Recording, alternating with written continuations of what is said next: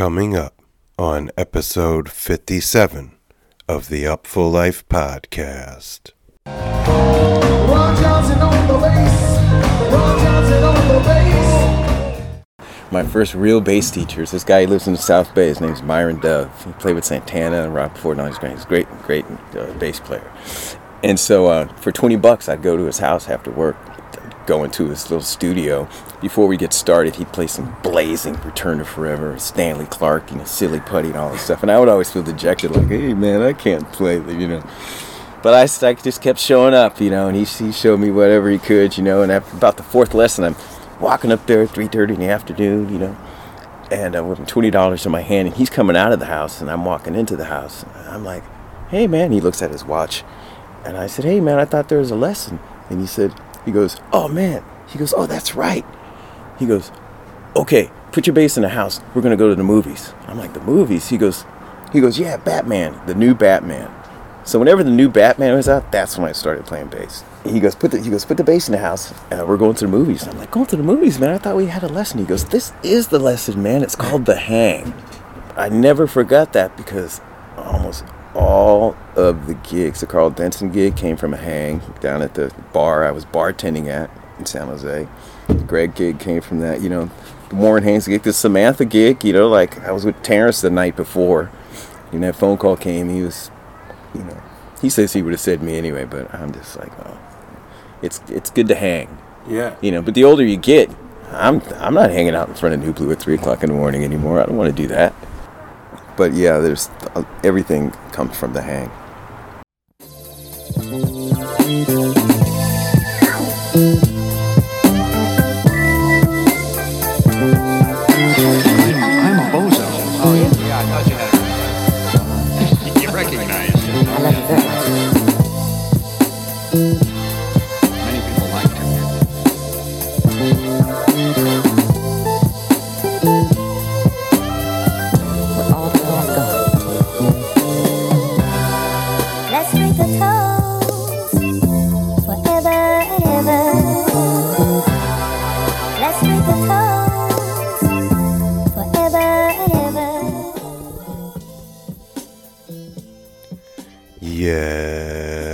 indeedy.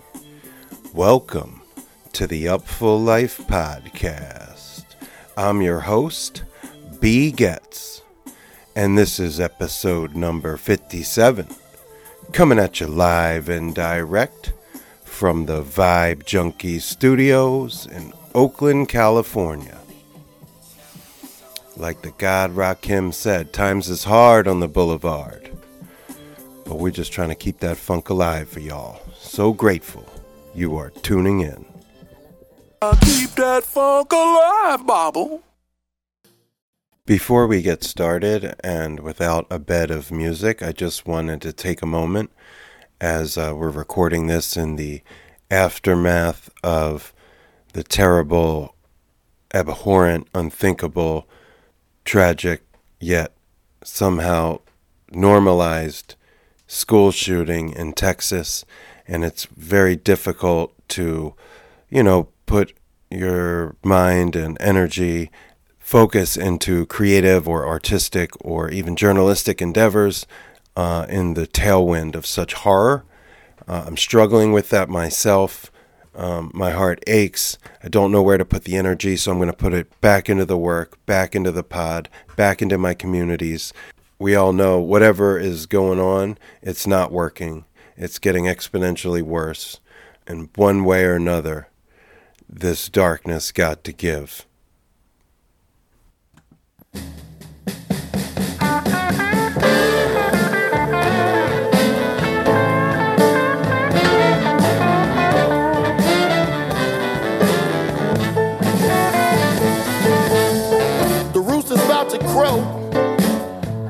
Come rolling in talking about the club and hanging with your friends.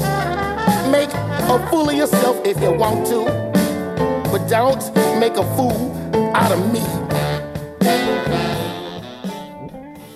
Yes, indeedy. And we're back. episode 57, the Upful Life podcast. And wow, what a roller coaster of a month it's been since I last talked to y'all. Uh, whew, where do I start? After I went to LA for a writers' conference, uh, I came down to the Jazz Fest in New Orleans for my 18th year, and it was an absolute joy to be back. Three years, no Jazz Fest due to the pandemic, uh, including 2020 and 2021 and the postponed October 2021 that didn't go off. So it was long awaited and pure deliverance for so many. It's such a spiritual, musical mecca and pilgrimage. So grateful to be able to do that for so many years. But of course, this year, my personal story, uh, I got the bug about halfway through my time down there. So I did get four days and nights from Monday night through Saturday afternoon, but I started to stumble by Friday. And even though I was testing negative, I knew something was up. It was only a matter of time. After I got back from Badu at the fairgrounds, I tested positive and ended up isolating in a hotel for four days uh, and nights Thankfully, Jah bless, my mom did not catch the bug, even though we were in the same hotel suite for two nights before we figured it out. I'm grateful she was able to uh, be cautious enough to avoid uh, catching it. Uh, I had a blessedly mild experience, more psychological and emotional than anything else.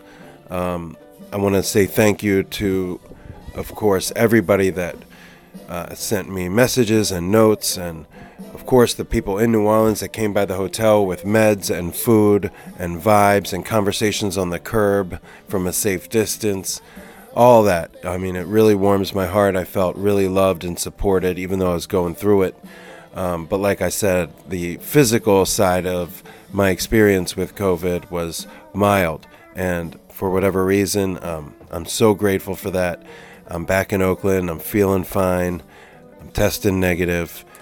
Trying to turn the page. But if you're curious about my brief but wonderful return to the New Orleans Jazz Fest, you can check it out.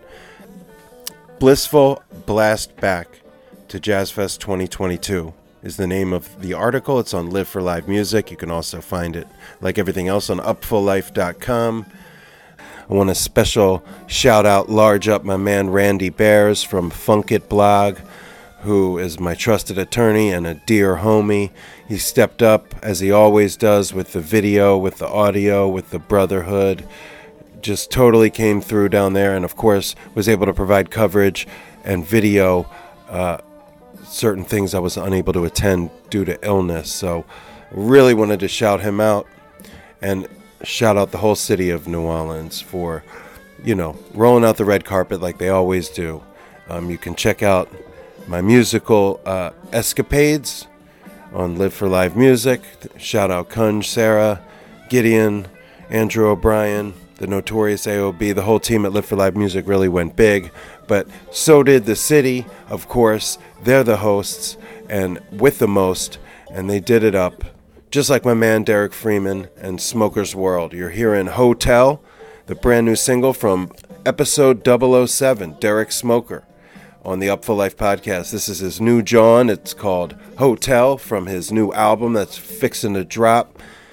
It's called White Splain. And uh, yeah, we'll have to catch up with him to hear more about that. But I wanted to play some authentic New Orleans music as I shouted out the city give thanks. It was great to be back at Jazz Fest. I was a little bit down and out when I got the COVID, and I, you know, but the bottom line was it was it was a wonderful resurgence, a triumphant return because it was a bit curtailed by COVID. People went down. George Porter Jr., Papa Mali, lots of fans, venue staff. It's a whole lot. And COVID was definitely not over down there. And, you know, I hope everybody who did get sick is bouncing back and hopefully we can get through this in the not too distant future. Yeah, that's all what I got to say about that. You can rate and review the Upful Life podcast on Apple Podcast or your platform of choice. Really goes a long way with the algorithm sending me new listeners. And, you know, shout out everybody who has left reviews. You can hit me up on the email direct b.getz at upfullife.com. Love to hear from you. And stop through upfullife.com for all things B Getz. Now let's get into episode 57. Yes, indeedy. Thank you.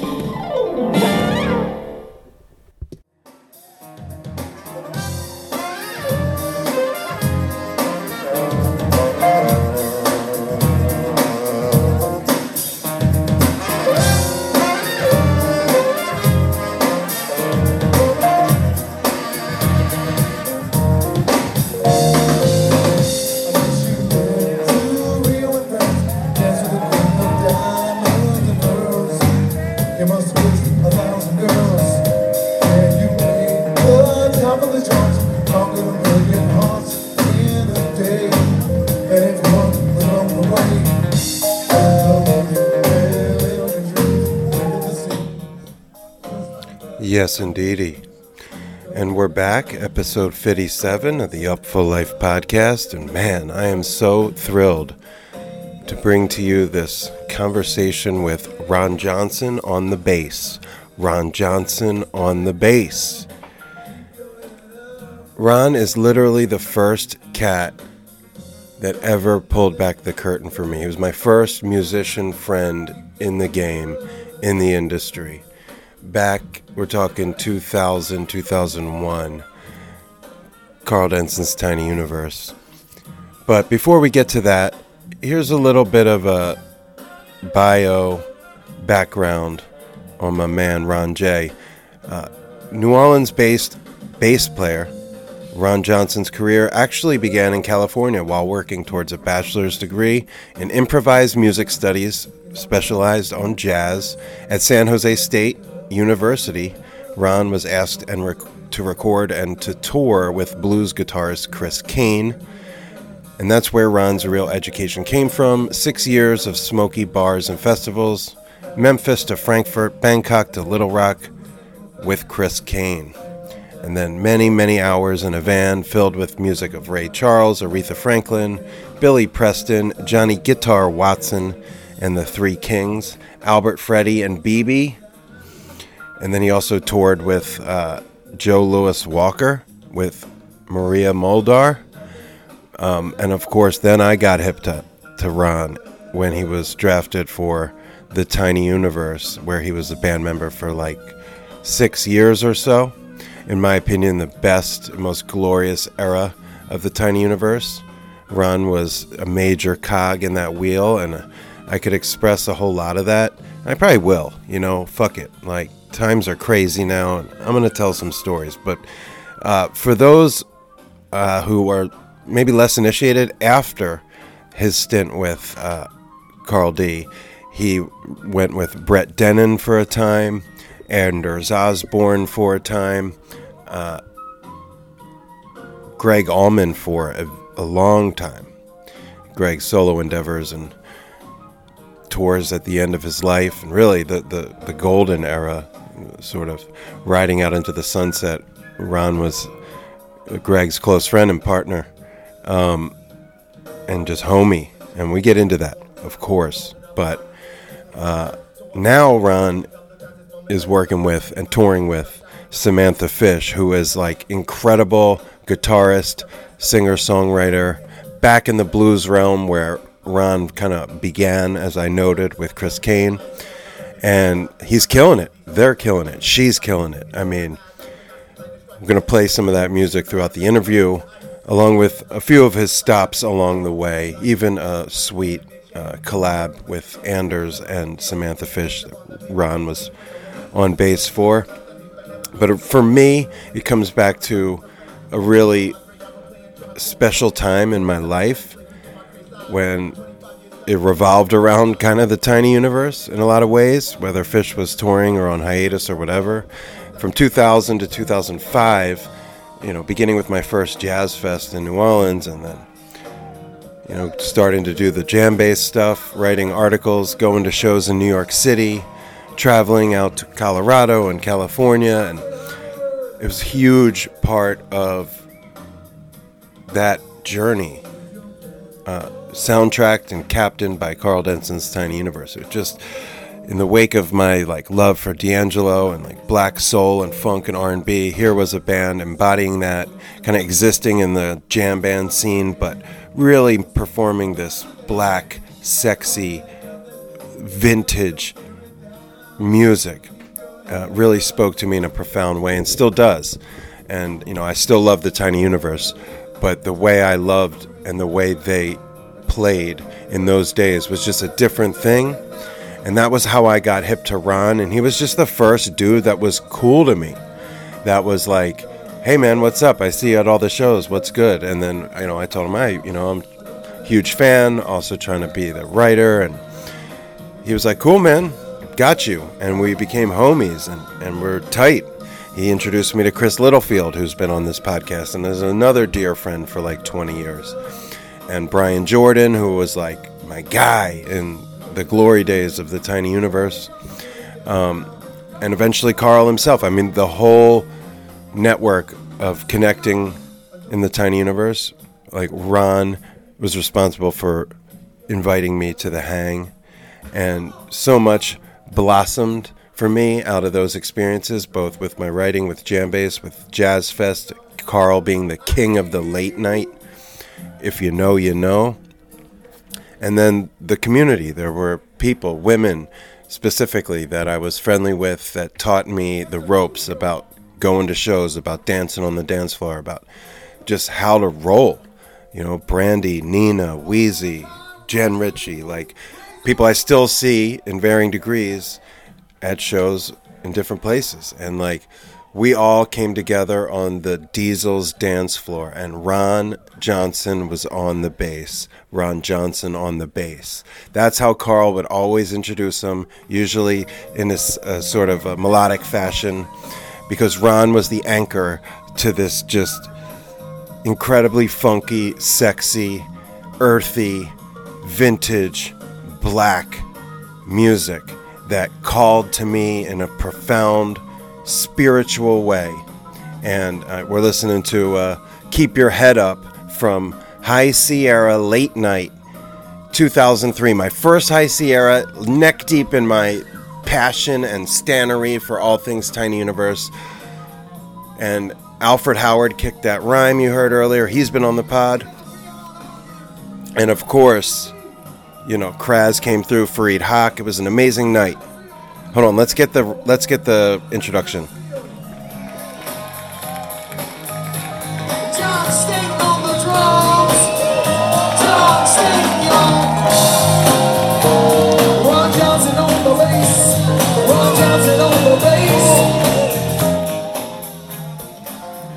That's what I'm talking about. Ron Johnson on the bass. So, long story short, after he left the band, you know, we kind of fell out of touch. We weren't nearly as tight. I'd see him around. If I saw a show that he was in at Fest or whatever, I'd write him into a story, but gone were the days. And then, pandemic, life, whatever, he reached out. He's like, I'm going to be in your hood. He came through the crib. We sat on the back deck and reminisced. It was so beautiful. He rolled up in a fly ride, looking like a million bucks, physically fit. This is a beautiful man with a whole lot of stees. And he rolled up to my crib. We sat down out back and we had a conversation. And that's what you're about to hear. Episode 57, the Upful Life podcast. I'm your host, B Getz. Here comes Ron Johnson on the bass. Ron Johnson on the bass. Yes, indeedy. Ron Johnson on the bass. Ron Johnson on the bass, y'all. What up, Ron? All right.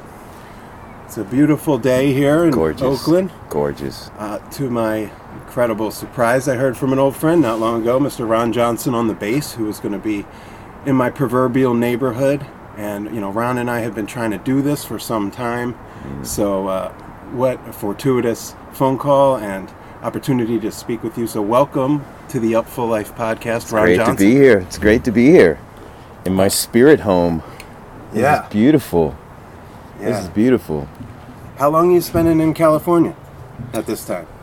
I am here because uh, it's the only opportunity I had to come out, or I would stay longer. But I'm here until uh, next Thursday, so I think the whole trip was like seven days, of half in Northern Cal and second half in Southern Cal. Cool. Cool. So, Right on. Well, it's so great to see you. And like when you got out of the car and parked in front, it was like this looking at the same guy from 20 years ago. And and me looking at you, man, you haven't Yeah. changed a bit. yeah, I, I'm happy to hear you see it like that, man. yeah, You know, your energy's still the same too. It's cool. Right on, man. Well, I appreciate you saying that, and I sure as hell appreciate you making time in this short trip to come here to Oakland and have a chat. Yeah. Like I said, we've been trying to do it for a minute, and, and I talked to Littlefield on this podcast Mm-hmm. a while ago, and I said that he was the second guy ever to open the door for me, to basically invite me beyond the fan artist Uh-huh. uh, sort of continuum. You know, like Yeah. you were the, the very first person, like Really? that uh, from the stage that said, "Yeah, dude, come hang out," or Oh, "Let me put you on the list so you can write your story." Uh-huh. You were the very first. So Wow. anything that's happened for me, and I'm so grateful to have. Oh, that's in cool. Music media. You were you were the guy who pulled the curtain back first. So thank you. Oh, you're welcome. I'm sure I was just paying it forward for so many good things that have happened to me over the years. Yeah, and you know, I was a impressionable young, you know, really eager, Yeah. wanted to be down, found you know this music that really spoke to me and chased it with everything I had, and then wrote about it, and that just kind of was like the battery in my back to do it. So it's kind of some full circle shit today because now I live out here Yeah. in Oakland. It's like a new dawn, new day. Yeah. we're 20 years on from that, mm-hmm. and uh, just to get with you and to talk about music and life in my, the privacy of my backyard is amazing. Yeah. It's it's nice. It's so nice to see you because I, I you know those, those memories come back and I remember you as that kid, the skinny kid in the crowd, and you would pop out. You could notice you amongst you know however many hundreds or thousand people. You would you would stand out. It's like we always knew you were there, and it was nice. You know, it was always it was always a great hang. That's why you get the invite. I don't even think I do that anymore. To be honest, I was I'm like surprised. I'm like I did. Yeah. I did that. But no, yeah. I'm glad. I'm glad you made the cut. Um, me too, and uh, you know, I don't know. It was it was like a different time, you know, like the Yeah. it wasn't social media obviously, and the internet was nascent, and we were just kind of like figuring out, The good old days. yeah, figuring it out as we went. And you know, I look back on those times really fondly. But uh, I also think about New Orleans because the other part of my story is like going to Jazz Fest and deciding that I wanted to like chronicle that. Yeah. And like you moved to New Orleans. I know you're originally a Brooklyn guy, right? I'm originally a California guy. Okay. Yeah, I lived here for 20 years. I Before moved to I moved to New York in 2000 from here. Okay. See, I did not know. I've known you Yeah. for 20 years. I did not know that. Uh, I knew you as a Brooklyn guy because I met you around Yes. 01. So to me, you're a Brooklyn guy. So we got to talk about all that. Yeah. But let's go to New Orleans first. Okay. Um, how long you been living in the city of New Orleans, and like, uh, what is like your vibe down there musically? What is your day to day playing with, hanging with?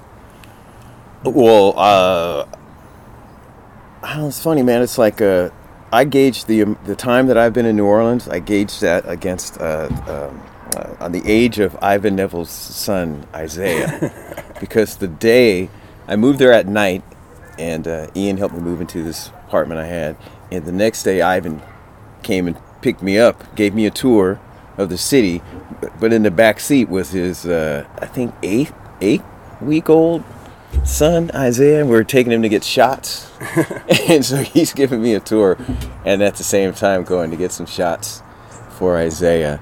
And now whenever I see this kid, I, I just I'm like, wow, man, I moved here when you were eight weeks old. You know, might have been 18 weeks, I don't know, but just a little guy. So I think that was eight years ago. If Isaiah is eight, then it's been eight years. In July, in July it'll be eight years, and it went. It's going by so fast. Yeah, uh, you It's know, just zipping by. feels like maybe you just moved there, but you've been there almost a decade. Yeah, I was gone a lot. Right. You know, I first moved there and I was playing with, with Gregg Allman. So I was gone like every two weeks, be gone. And then when that ended, then I was home for two or three years, long, hot summers. I bet. Brutal, brutal. And, you know, the gig life, just hustling gigs and doing stuff I I used to sort of, I used to think, oh man, it'd be cool because I, I didn't come up in it. I started playing really late, so I didn't have a, a top 40 band or anything. So I don't know a lot of, or I didn't at the time at least, didn't know a lot of top 40 tunes and stuff. So I'd be going out playing with these top 40 type bands, and uh, and they know every song in the book, and you know I took a few beatings, but it was. Uh, yeah, man, and you know, and, and, and later in your career, facing that down, it was, it was very humbling, but it was also a great opportunity to, you know, experience that and learn it late. So I'd be on these gigs and I'd be all excited about some tune like, uh, you know, uh, "Rock with You" or something like. This is the greatest tune. And these guys have played it a million times. Look at him like, why is he so excited about Brick House? I'm like, man, I never, I never played this. So yeah, it was it was great, but it's it's pretty grueling and exhausting because down there you get to play like three, four hour gigs, long gigs, Sure. and uh, you know I was fortunate to not have to do that for. That's the humbling part. When you don't do that, and then suddenly it's thrust upon you as a means of survival, then uh, I think it's, it's pretty grueling. I bet. I bet. Especially down there, you know, like music round the clock, and it's Round the clock. and it's uh, you know a hard way of life, no matter how you live it down there. And, you know, people think it's all a party, and I think it's, it's For some people, it the- is. Yeah, but it's it seems like quite the opposite. You know, for the people that live down there, the people that Oh, yeah. you know you work with that I've been around the block a few times. Yeah. you know, it's it's it's not just a party; it's a way of life, and there's there's like a certain like New Orleans struggle that comes out in the music. Mm-hmm. You know, I, I you hear it with an Anders or an Ivan or really Mm-hmm. any of the artists coming out of there. It's it's it's it's a part of the blues. I think I'm I, I might be Yeah. talking out of turn, but I, I hear it in the music, and, and I think that speaks to the quote grind. It's Yeah. just even a guy like George. There's no one who's got like the, the credentials like George, but he's still playing three four hour gigs like every Yeah, but week. George is playing this awesome, like original music, and then when he plays a cover, it's covering the meters and covering, all, you know what I mean. So he's, yeah.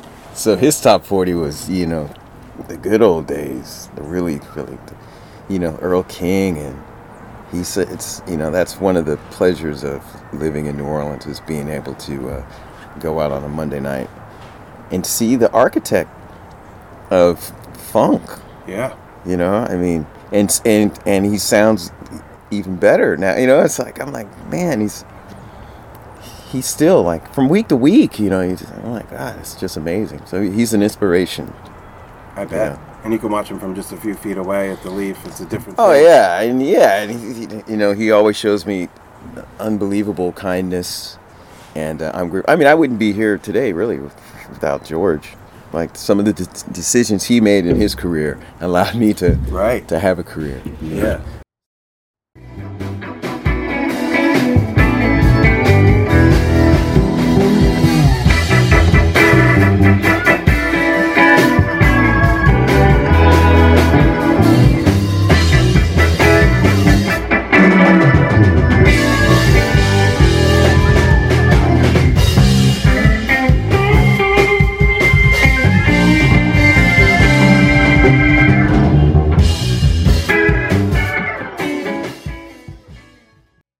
Ta- start in the here now because when we first tried to hook up, you were going to be out here with an artist, Samantha the Fifth, or did you did you guys end up doing? oh that's right no no Right. that went away So we would have done that this then, yeah um, but that like, kind of gave me a nudge to listen a little more, listen a little further. I realized she just put out the album in September Faster. Mm-hmm. Um, how did you hook up with her? She's a New Orleans-based musician, right?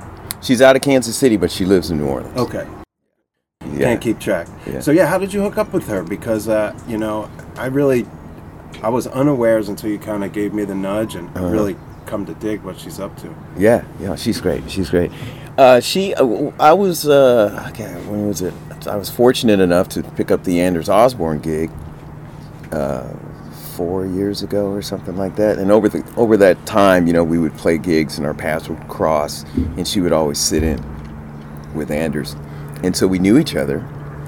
And during the uh, the, the 2020, the, the COVID shutdown, lockdown, whatever you want to call it, uh, they decided to do some shows, but as a trio, and they were going to use Terrence Higgins um, as the drummer. So they asked Terrence who he liked playing with, and fortunately, he, he said me, you know, and we made a great little trio and toured around the country during COVID. Lots of gigs in Texas, lots of gigs in Florida, and Sure. back when people are like, you know, washing their cereal boxes and all that stuff. You know, we're out there all masked up, and you know, who's that guy? Did you hear that sneeze? Look at it. You know, just hyper alert. But we made it through.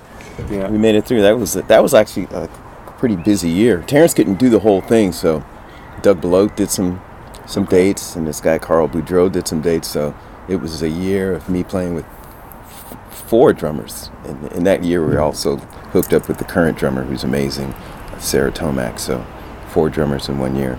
But I'm very grateful to Terrence for mentioning me because it's you know I love it. It's great. That's awesome, man. That it came through sort of like uh, you getting to know her from the Anders thing. Because before I listened to her as an artist, the only really like firm frame of reference I had was this Anders gig from Jazz Fest that she sat in. You're in the band, Terrence, also for Ohio.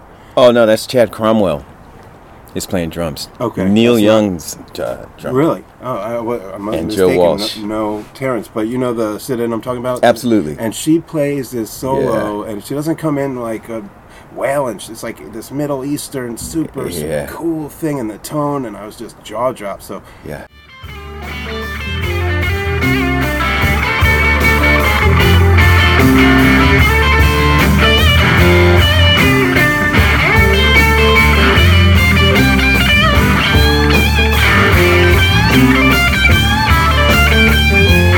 Yeah,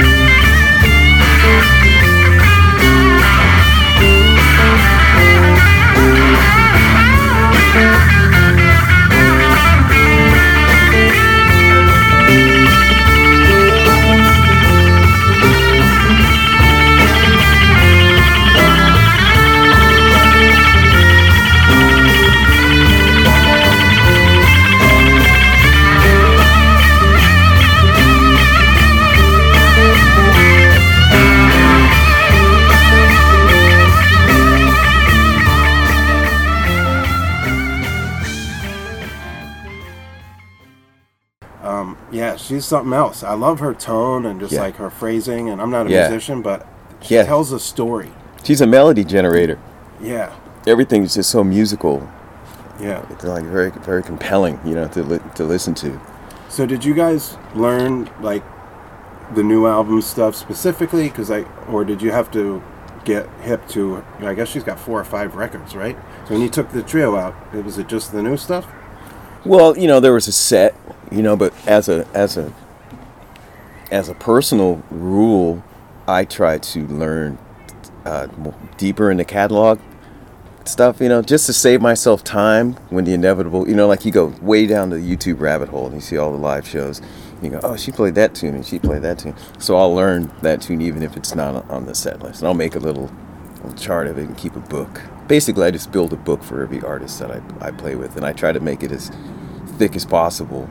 Because, you know, once you learn the songs, then what else are you going to do? You're a musician. You got a job to do. You know what I mean? So if I learn all the songs, I just the next day at work I find something else to do, and it all applies to the artist that I'm working with.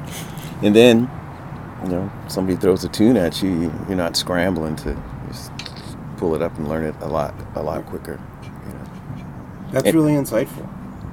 Yeah, learn the learn. I used to play with this guy Brett Dennen, and he he said something about. He made it sound normal, like learning the artist catalog. I'm like, I'm not learning no damn catalog the whole thing. But as the years went by, I'm like, that makes sense. You know, and you you know you can tell what might pop up and what might not pop up. So it's not OCD type of situation, but um, you know, I like I like to sit on a tune for a while too just try and get the nuance and all that. So, you know, if you're doing this on your own, you're building a little book, you know, you have a time to sit on the tunes. Then when they throw it at you, it feels a little more, it feels real. Yeah, you're not necessarily flying by the seat of your pants. Yeah, it's scuffling and telling a different story than with the song, you know. But you work with a lot of artists. I mean, I learned that. I already knew it, but then in trying to get ready to talk to you, I was just thinking about all the different configurations. I mean, some are longer term things, like Mm-hmm. a Warren, like a Gregg Allman, like an Anders. And then some are, you know, you quick hitter with a Steve Kimock. I remember you Yeah, did yeah. something with like ALO. Oh yeah, that was great. Monsoon, right? So you've been a guy that's like been tasked with kind of getting up to speed, and, and it's interesting to hear that you that developed into sort of this methodical like. it came out of that. You know, like and now, even now, I'll go on my computer and I see a ALO, you know, or I see Anders, you know, so many songs. Didn't even scratch the surface. I, I was with him for th- four years, three or four years. I, you know, and if he he called last week, I just couldn't do the gig, so you know, we still will work together. But uh, I see all those, I see all those books on my iPad on my computer. I'm like, oh wow, a lot of things I forget. I'm like, I made that, you know, because there's some smoke involved sometimes too. So Sure. It's better to keep a book that way you don't forget. you know. Exactly. You play it in the moment, but you got to write it down.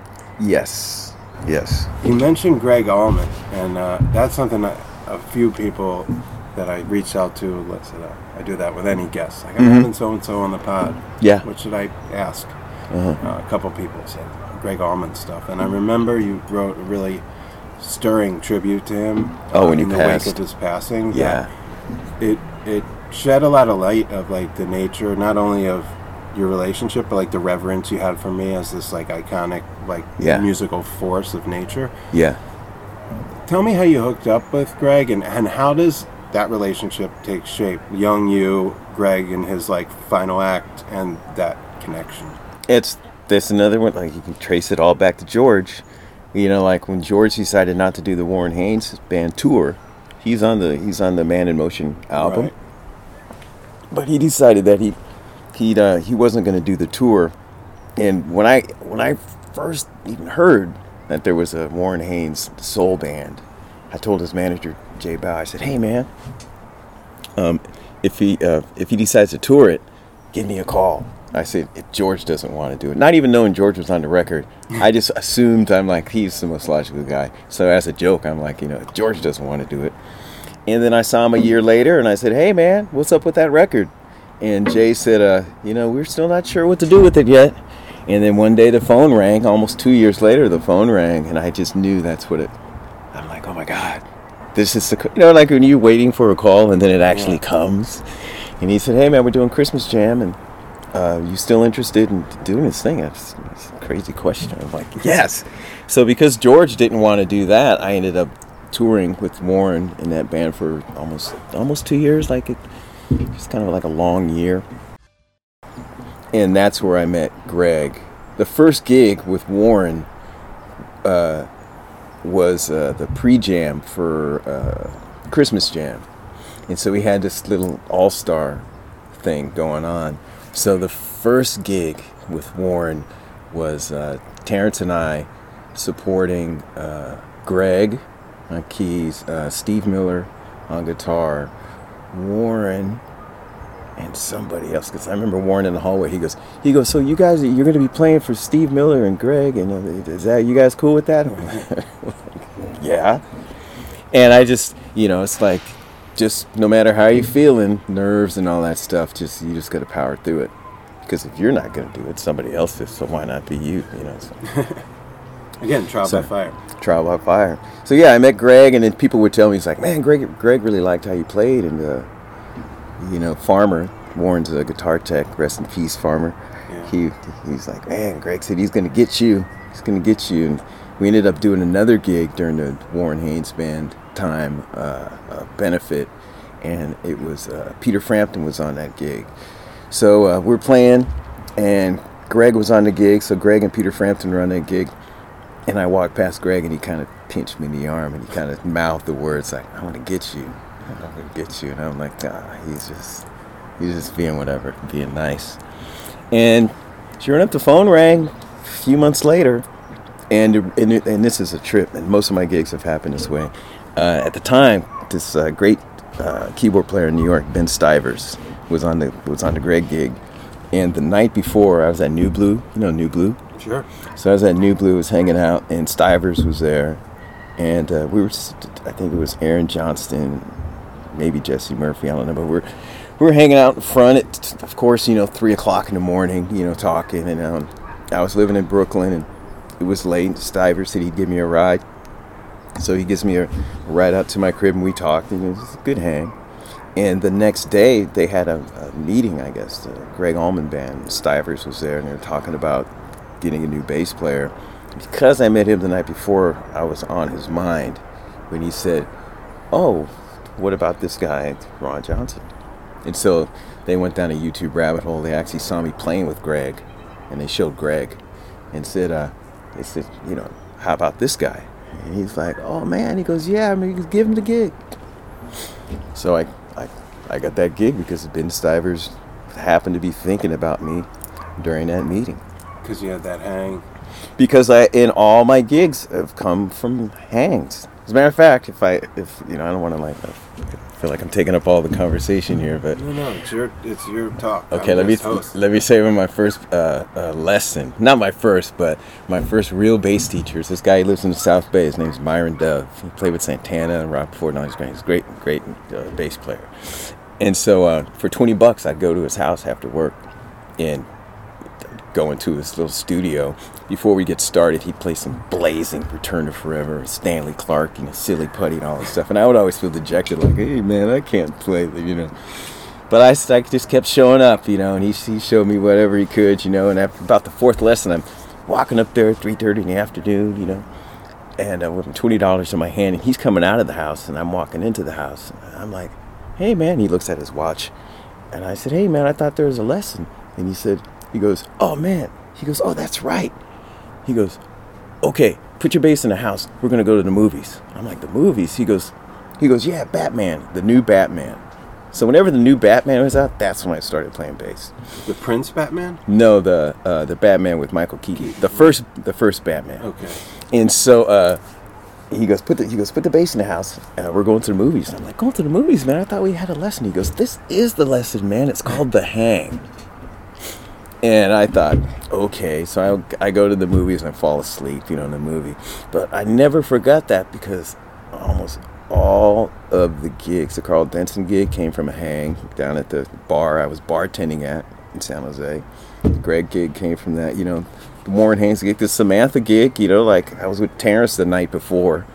And that phone call came, he was, you know, he says he would have said me anyway, but I'm just like, oh, it's it's good to hang Yeah. you know. But the older you get, I'm I'm not hanging out in front of Nublu at three o'clock in the morning anymore. I don't want to do that, Right. You know, and the- and in New Orleans, you know, you know, I do that, but I don't do it as often, maybe as I should. But uh, but yeah, there's uh, everything comes from the hang. I agree. Same thing in my situation, with relationships and stuff. Yeah, Like the- being able to hang, being able to hang and, yeah, and being not- a good hang. that I was gonna say. Yeah, that's Yeah. a crucial part of it. And so you and Gregg, in the end, Oh yeah, hung out. You Man. guys had a thing, right? Well, see, all the guys, most of the guys were, you know, married or coupled up or something like that, you know, and so uh, uh, I think it was just, you know, fresh. It was, he, he, you know, he'd been with Jerry Drummond for quite a while, and then he got this guy who, man, I went deep, deep, deep, deep into learning, learning his songs. You know, I, I learned them fast, I learned them slow, I learned them high, I learned them sober, I learned them like every which way you could. So my neighbor was pounding on the floor, like, you know, stop it with the music. And so when I went into that rehearsal, and I still think that might have been the best performance, you know, the entire time. You know, it's like I have a recording of that that rehearsal someplace, but it, everyone was just delighted. You know, it was it was just it was just like a beautiful afternoon, you know, rehearsal. So uh, I think he was he just got uh, his liver, and it's and uh, it was taking, I guess, you know. So he was he was I was like, man, your hair looks like you're blind. I'm like, man, you look great. Look good. What are you doing? You know, as he walks into the rehearsal, and he goes, he goes, oh man, he goes, I got a new liver. he goes, he goes, uh, he goes, I got a 28 year old female. He goes, oh no, wait, she's 29 now, but I got a, I got a 20. So I guess he had it for a year or so, and uh, he, it was like the best three and a half of uh, you know, it's like a spark. He was like a new man. He was juicing. He was just lucid and, and sober, and it was it was wonderful. But all the guys in the band, uh, you know, they're like coupley and stuff like that, and, and we would hang and just talk all kinds of smack, and and he would tell me stories that I thought, oh man, some of the guys in the band, they were like, they're like, hey man, you should ask him these questions when you go back there and, you, you're hanging with him, and. Uh, I thought "Ah, I'll read his book. I'll read his book one day or something like that. And he said, uh, and uh, how did this work out? Oh, and so uh, I read his book, and I realized that the majority of the stories he told were not in the book. You know, so I was like, oh wow, this guy's just a wealth, a wealth, you know, a raconteur, just a wealth of stories, a wealth of stories. So we would we would smoke weed, and that's uh, the other guys they weren't smoking, you know, until until we got a new keyboard player. I'll keep I won't put his stuff on blast. We got a new keyboard player, and then that changed. But uh, yeah, I was like a, it was just myself and Chank, his like old time lifelong uh, friend, and. Uh, but at that point of the night, Chank was wiped out. So Chank was like, he was crashing out or hanging out in the front of the bus. And so I would go back and smoke and listen to him tell stories. And and uh, that was great. It evolved into, uh, once we got to hotels, you know, he called me. He's like, hey, man, you want to come pick a little? and I'd go up to his room and he would call it writing, but basically I would just, just be like, just trying to hold, just give him a little bass line or something like that. And he would play through stuff. And uh, it was it was great. It was great. He let me, you know, I mean, I recorded a lot of that stuff too, which was cool. Wow, that's amazing. Like privileged. And trust. Yeah. That's why I feel like I could never show Sure. their videos or or share the recordings because, uh, you know, he, he was he was the one encouraging me. He's like, "Man, you got your camera? You got just like go get your recorder." Or we play something, then he's like, "Did you get that?" You know, and if I didn't, he'd, "Oh man, you gotta always check it out." I'm like, "Wait, do you want me to do this?" Or do, you know, I was, it was just strange. It was like he was giving all this, like documenting this stuff, like I don't know for himself or You think there was like a, a sort of sense of mortality after the liver experience, where he was like, "I got, I'm on borrowed time. Let's capture ah. stuff," or maybe At that point, he thought it seemed like he thought that he was gonna live forever. You know, he Yeah. was man. He had a spark. He wanted to uh, uh, make a new album. With, uh, all compositions by Gregg Lenoir Allman. That's what he wanted to call that that record. He wanted to write all the songs and all the music. So uh, I feel like I'm giving away a secret that I tell myself one day I'm going to do this, but I probably won't. But uh, so I read his book, and inside his book, most of those stories are songs, you know. So I highlighted. I would be reading a story, and I'm like, oh my god, this thing even it even lays like the lyrics in the song. And one of the last conversations that I had with him was, you know, I said, man, I figured out how you can do your record. And he's like, what? What do you mean? You know, we had just finished recording Southern Blood, and that, and that thing was in the can or whatever. So I'm like, you know, even though like a lot of songs on there are covers, I said, I figured out a way you can do this, and you wrote all the songs. He's like, what? I said, your book. And I showed him because I, I read his book when I was in, on a vacation in Vietnam. So it's on my iPad. So I highlighted all this stuff. And uh, I said, that story about that, that, that, that, that's a song. And he just starts stroking his beard. and I said, that story about the 45 gun, you know, the gun, and the story about the, you and your brother at the military school. And I was like, these are all, he was like, oh my God, I never thought about it that way. So, but it never came to fruition. But it still could. yeah. It still could. And and we would call it all compositions by Gregg Lenoir Allman. That's a beautiful idea. Yeah. Gregory. Sorry, Gregory. Right, full name, right? Government name. Yeah. like his mom named him. Yeah. Right. Yeah. Man, just the fact that this, like, I mean, this treasure, this, like, he, he's really among the, the songbook and the influence of the Allmans and, like, what Gregg represents to this sort of jam diaspora. Uh-huh. like, you know, that comes out of the dead and the Allmans and, Yeah. and then filters down to Phish and panic and stuff. But, like, that's how I ended up at Jazz Fest. And then now set me in another way. I feel like you had this this very rare and unique privilege to get Gregg in this very intimate space where Yeah. he share like this vulnerable side of himself with Yeah. writing music and stuff and like that is that blows me away and also kind of illuminates what you wrote about him Yeah. the depth of the relationship where like he allowed you to record him in his hotel room like Yeah. fingering his way through would be Long black dra- uh, veil. I get a video of that. That it's like I'm like, oh god, so good. and he So sounded uh, you felt like like Great. his performances were robust in those days Yeah, I mean, man, three weeks. frail and like the you know Yeah, and then No, he would At the end, it was, like, always glowing, warm. right? He would always warm up, but I think one of the best vocal performances of his is uh, "Back to Macon," the album, the live album that we did. I was only in the band like three weeks. Really? You're like, we're gonna make a live record. I'm like, what? So a lot of nerves, but it carried me through it. You know, it's a great record. I'm Yeah. super proud of that thing.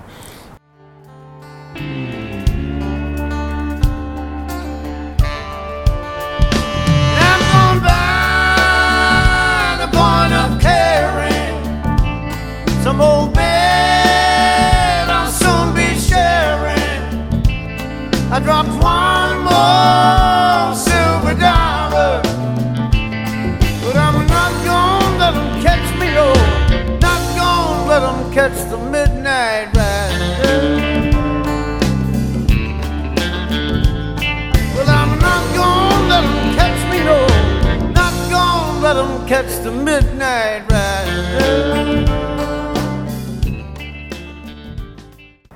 and also Southern Blood, even though they doubled his vocals because he wasn't able to go back in, and they they used somebody. I, I'm sorry, I can't remember his name to kind of shore up the vocals, and that record came out great.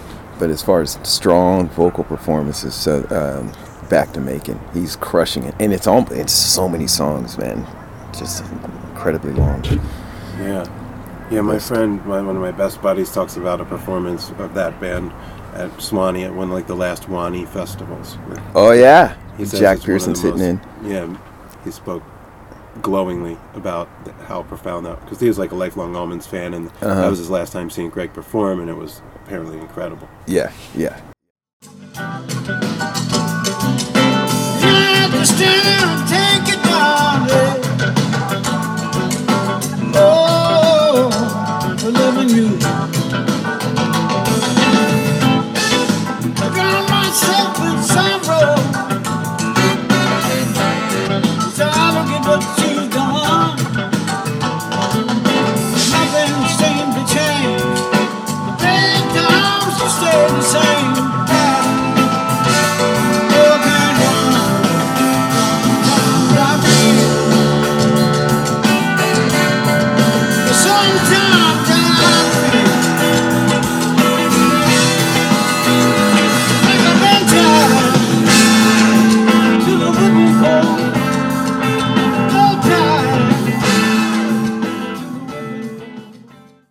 I mean, to have been there, it was like the you know when we went out there. He's, I think he also liked me too because I was not afraid to admit if I had nerves. And he was always really nervous, so he wasn't alone. Even if I wasn't nervous, I'm like, man, I'm nervous too, you know. But man, before before midway through, before the bridge of the first song, the nerves were gone, you know. And it was just always like that. Like he would always be nervous, which means he cared, which is great all the way up to the end. And uh, man, once we, we kicked into the first tune, you know, he, uh, you know, once he heard himself and acclimated, you know, man, just a few bars, and then he was he was in it. He was, and then no frailty or nothing. I, I mean, I like I said, I had him at a really good period. You know, Yeah, the liver was working really well during the time that I was I was with it. what a legend, and yeah, like I said, what a privilege and honor to have Yeah. that experience in space and contribute to those Super like swan songs and those like his final sort of you know songs before Yeah. on his way out Yeah. and performances and yeah i know that a lot of people treasure that and it sounds like you had a role in bringing that out of him beyond it just being like a Yeah, we gun. hung. It's- you hung Yeah, and he felt. I feel. You know, he he seemed so young to me. I'm like, man, you're like a 17 year old kid. You know the things we talk about, and he was just so you know playful and youthful and all that stuff, but also wise, like a man of you know a thousand year old man. So uh, that lives a lot of lives yeah, a lot, lot of lives, you know. But he, uh, yeah, that just that those last few years of his life, he was just very happy to be alive, you know, and grateful, and just he'd say he'd be home and he'd want to be home, and then he'd get home, and after two weeks, he's like, I want to be on, you know, I want to be on the road. He'd, he'd miss it, you know. We'd go out just long enough for him to want to go home, and then that was the cycle during the course of the, my time with him. yeah So I feel I understand the privilege. I am super, super grateful for that experience. Always been a gambler, taking chances all of my life, busting up love affairs just like shooting dice. I stage the game, girl. That's what keeps me satisfied. And I can leave here in the nick of time, just before those bullets fly. Woo!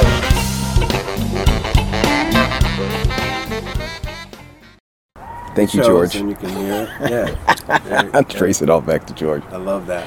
I love that. And when I think about like different artists you collaborated with, contributed to, I come back to this one show I saw where you were doing like a version of an early Nigel Hall band. With, Okay. Uh, with Nikki and with uh, Uh, yeah. the North Star Bar in Philly. Oh yeah, you were there. Oh yeah, that's when I was back living in Philly. Yeah, yeah, yeah. Oh, Yeah, okay. I might have even written it up, but I can't recall. But I definitely was there. Oh, that's Um, cool. But I was going to say, so the the connection with Nigel, because we've had Nigel on the pod. Obviously, we're big Lettuce fans, still alive, and of course Nigel's records. Mm-hmm. Um, but you've been with him in a variety of incarnations. So, with regard to the Warren Haynes like Man in Motion band, Yeah. not the the record, but that band with Yeah, Alicia live, yeah. and Terrence. Man, I saw some great ones. I remember you guys did like Pretzel Logic by Yeah. Steely Dan uh, Yeah. Sam Cooke. Uh, Change, Change is gonna, Gonna come. Come. Like stirring versions with the vocal harmonies.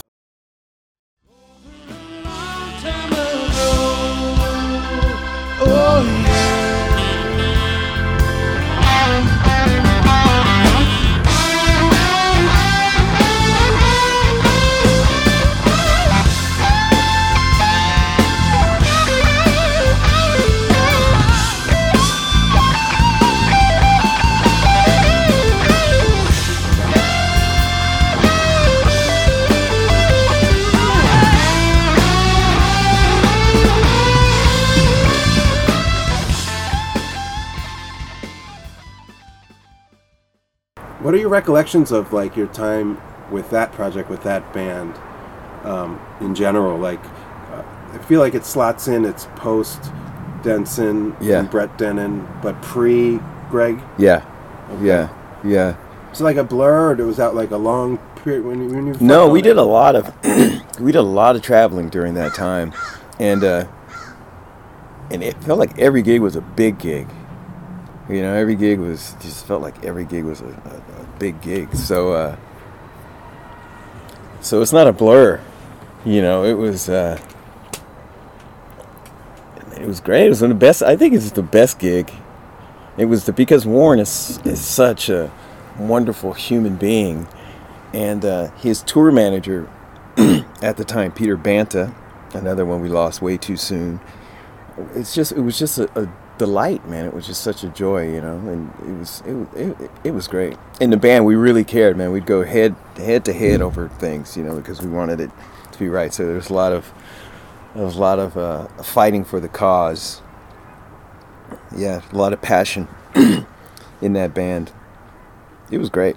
It was great. Yeah, I love that band. I love that era. I brought a different side out of. You know, I've been seeing Nigel a lot, but he was doing something different. You know, Yeah. he was responsible for something different, contributing something different in that Yeah. in that scenario, and, and Alicia too. I mean, she's amazing, and I really just loved, loved seeing that. I maybe only saw three or four gigs, but yeah, uh, that turned into like a little family really quick. And there's always rumor of, you know, oh, we'll do it again one day, but Yeah, we'll I see. wondered. Uh, you know, Warren did another record, but it was like some Railroad Earth thing. Yeah. Uh, you know, he hasn't uh, put the Warren Haynes band back together in a minute. Well, I mean, it's that. I mean, that was a that was a big ship to get off and into the water. You know, that was like there's a lot of moving parts Right. in that thing. So I, th- I think it would take a year. It would have to be like a year's worth. It could, you know. I mean, I, I'll do a one-off. Right. You know, you know, if you want to do a one-off, Warren, I'm down. Yeah. But it, I, I felt like they were reluctant to uh, fire that back up because of the amount of uh, effort it would take, and then, and therefore, then you want to get the most out of that. So let's keep this thing going.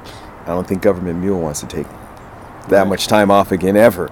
A year, a year and a few months. You know, those guys are like, "Hey, man, it's time to get back to work."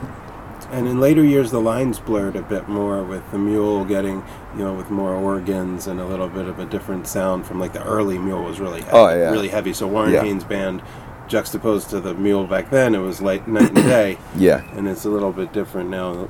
Maybe Yeah, there's rock. Yeah, they're Yeah. they're more like rock, just rock. And Terrence and I were always like, let's play the rock too. Let's cover this song. Let's cover that. Because we grew up, we grew up rockers too. What were you So- listening to as a kid? Like when you were just even before playing bass, like living out here as a kid. What what was the first kind of Well, stuff that my childhood was in Southern California.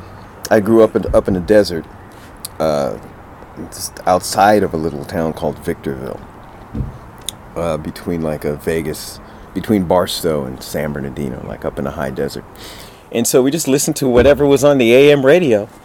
you know, what I mean, it was. I grew up in the '70s, and so it was like what my brothers were listening to. I had a brother that was in the funk and jazz, and I had a brother that was in the rock and so and I had an uncle that was into all all that stuff, and so between them, it was a pretty uh, a pretty full diet of all these different sounds of music. At the same time, just the school bus, the radio, you'd hear uh, Leo Sayer, and then you'd hear uh, Parliament uh, Funkadelic, or just Parliament at the time, and then you'd hear you know Elton John, then you'd hear Ted Nugent or Van Halen, and it's even pre Van Halen, you know. Uh, uh, T Rex or something like you know, it was Finish just that. just that was exactly what I was going to say next. just Right. broad, just like this Yeah. broad spectrum of music, and everybody, yeah, yeah, definitely Aerosmith, Yeah.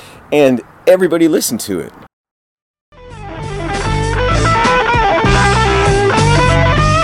Well, on a train, I met a dame. She rather handsome, I kind of looked the same. She was pretty from New York City. I'm walking down Meadow Valley Lane, love her and ho. I'm probably just gonna tell her so. So the train kept rolling all night long. Train kept rolling all night long. Train kept rolling all night long. Train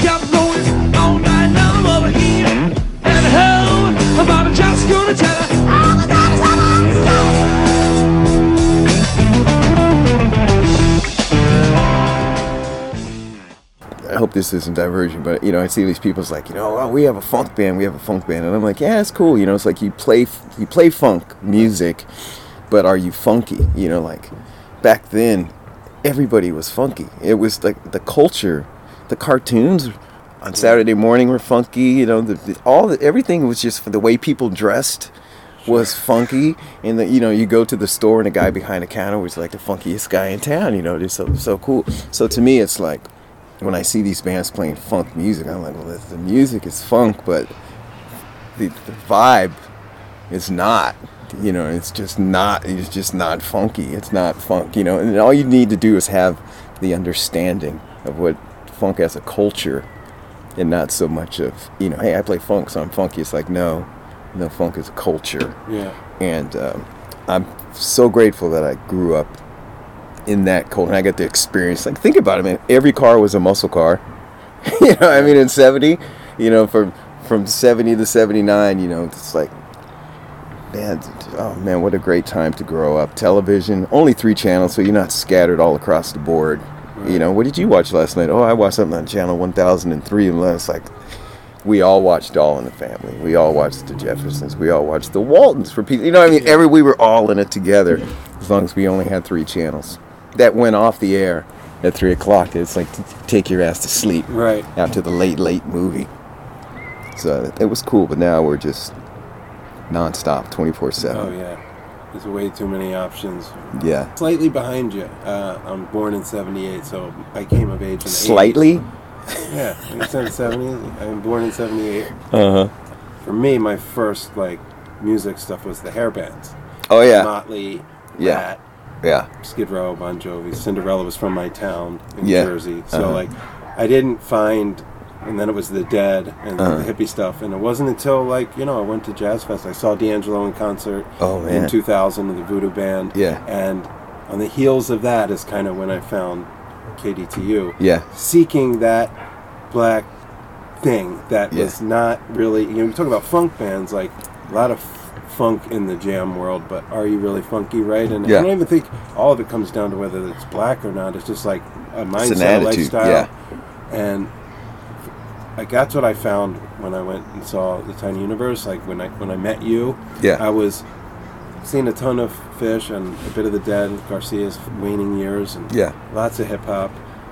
And then I wanted, I, I honestly was just seeking that sort of like what D'Angelo was doing with the Voodoo Yeah. live, not necessarily even the album, but the Yeah. live shit. Yeah. You know, which was playing Gap Band and Ohio Players and like all these Easter eggs buried Can't in hide his own song. Yeah. And then, you know, I found the Tiny Universe back then, which and it's no slight. I mean, I talked to Karl about it on the pod. Like, I love what he's always done, all the different incarnations. Mm-hmm. But the band that you were in Yeah. with Brian, you know, Yeah. and even Zach or Staten, like Yeah. That 2000 to 2004 Yeah. window. Yeah. that was like I don't need to tell you. You saw me out there so much. I mean, it was like. Oh, like, yeah. everywhere I could. I mean, I'm talking about Chicago, New Yeah. Orleans, New York City, Boston, Yeah. DC. I've been all over the place. Yeah. That was one of my favorite bands of all time, and that crystallized few years. And that was like your first real gig, right? Yeah, I started out in here in the Bay Area with this blues band, Chris Cain, blues band, and I was with and Joe Louis Walker and Maria Muldaur. I played with them in the '90s, and then and Karl called me and asked me to join his first side project of Tiny, and I couldn't do it. And uh, he called me a year later because I thought I, I can't do it because I. I'm gonna go off and play with this other blues guy, and then a year into playing with this other blues guy, and I was like, man, nothing's changed. Nothing's changed. So when he called again, I'm like, yeah, I can do it. So I was, I had no idea what. When he called me the second time, he's like, he goes, hey man, that chair's still open. You want to, you want to do this? And I was like, yeah, sure, I'll do it. I go, so what, what, what is it? What do you play? What's I never see you playing around here. What are you doing? He goes, oh, you know, it's it's a jam band thing, you know, like String Cheese. He named a couple bands. I'm like, I never heard of any of these bands. And I flew to Bol- uh, Denver, went to Boulder, the Fox Theater, and it was like January 2nd or something, 2000. And man, my life changed. You know, it was just a sea of people at the Fox. It was packed, all these young hippie kids and college students, and completely different than playing at JJ's. Blues, and no disrespect, you know, but yeah, Eli McFly's and these all these little blues uh, joints around the Bay Area, Lou's, San Francisco. It was great. I'm I'm grateful for that experience too. Without Chris Cain, you know, I wouldn't be here today. But it was uh, like a rocket ship.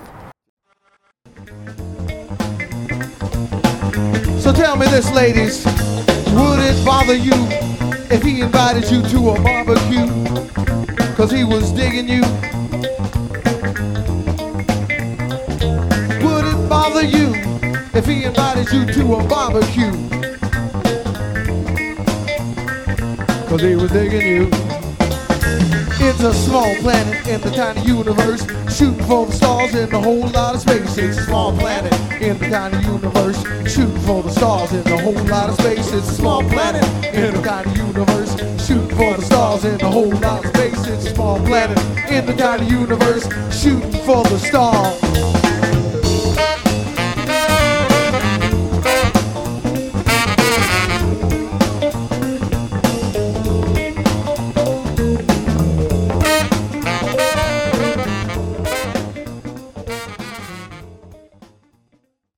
Gig, gig, it was it was like you said that golden age of, you not Yeah. just Karl's band, but a lot of bands. That All period bands, up until yeah. like 2005, I think 2009, really. Like all the jam cruises. Right. all the festivals like uh, Bonnaroo, The original Langerado, Bonnaroo. Wakarusa, or whatever, you know, like Yeah. all the original things. Voodoo Fest, you know, the lineup for the original Voodoo. Fest is light years different than what it is now. So that to had been a part of it, like I'm gushing about how great it was to grow up in the '70s. It was kind of cool to grow up and jam during that period Yeah. as well.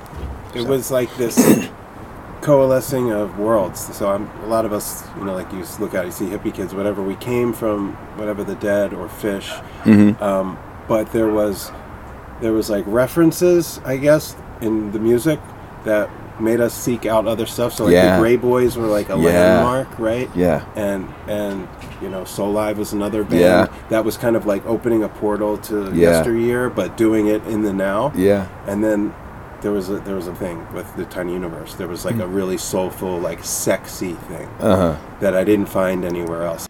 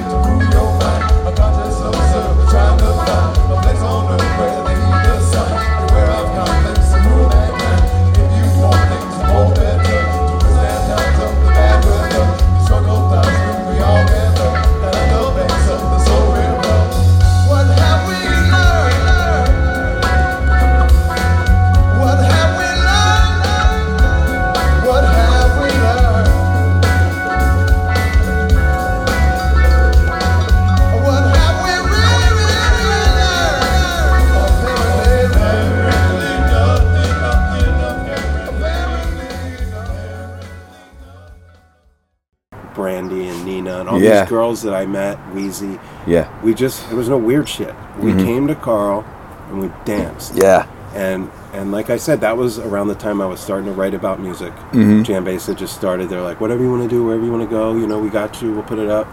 And you open the door. The rest is history. But I, I And lifelong friends yeah. made during that time. Like I saw Brandy two weeks ago. How's she doing? She's doing great. Ah, if you're listening, Brandy, love you.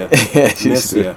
she's doing great. And we bump into each other like once every three Jazz Fest or New York City, something or other. Yeah. Just like a quick hug, what's up, keep it moving. But she was amazing. And like those girls, I had no crew. Like I would get on the train in Philly, come up, go to the show, meet up. Yeah. with them, Yeah, yeah, dance, yeah. hang. yeah, Irving you know, Plaza and Irving Bowery Plaza. Ballroom. Yeah, BB Kings and all that stuff. And when you talk about the first Bonnaroo, you all sat there. It was like one of my favorites ever.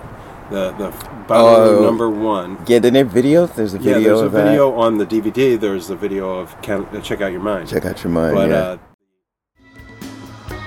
They never found the missing link.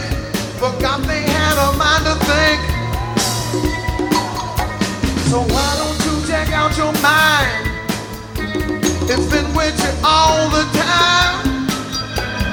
Why don't you check out your mind? It's been with you all the time. Check out your mind. Check out your mind. Check out your mind. the whole show is available on the archive, and it's like, Our show? yeah, Oh, you can man. listen to the. old- I mean, I could go all the way down the rabbit hole with that, but you guys played this one song that night. It was just called like New Tune. You played it five times and then kind of discarded it. They brought Yeah. it back years later, but Uh-huh. it's this big, epic, long song. The the debut of it was at Bonnaroo. and it was Oh, a- I think that's a It's on the set list. called Orpheus. Is- now yeah, it's called Odysseus. right? Odysseus is Right. Metamorphosis or something like that. Yeah. But Everybody then it was just contributed a part. It's, it's so great uh, at the Bonnaroo show specifically. Uh huh. Yeah, I mean, I still go back if I'm putting on the Tiny Universe. I'm usually listening to the old stuff. Sometimes I listen to some of those old shows. You would never know you were like seat of your pants in it, like, I, yeah, it was. but you don't. We didn't know it. you know? No, and that's a good thing. Yeah. And I and I think that's like uh, saying um, like me moving to New Orleans. The people that I met during that period, because we used to play Jazz Fest. You know, we'd have the, the late, late, late Oh, yeah. show It with was the hottest ticket in Tipitina's and all that stuff. Lenny, Melvin Sparks. I made friends Yeah. then that when I did decide to move there, they still think about it or talk about it like it was like it was yesterday. So I was I was welcomed and I'm grateful that I wasn't an asshole and I still have good you know I still have good friends that a community in New Orleans that can trace me back 20 years. It's not like I just moved there seven years ago. It's like I moved there 22 years ago. Yeah. You know, so Yeah. I remember when the first time, or as far as I know, the first time that Ivan sat in with the Tiny Universe was at Irving Plaza, and he called him by the I- Igor. wrong name. you got you were there, dude. I can't believe that. I'll never forget it. I can't Neville believe the that. Wrong name. I thought I was the only person that remembered that. He's like, very I awkward. Please welcome Orrin Neville on the organ, y'all. Orrin Neville. I,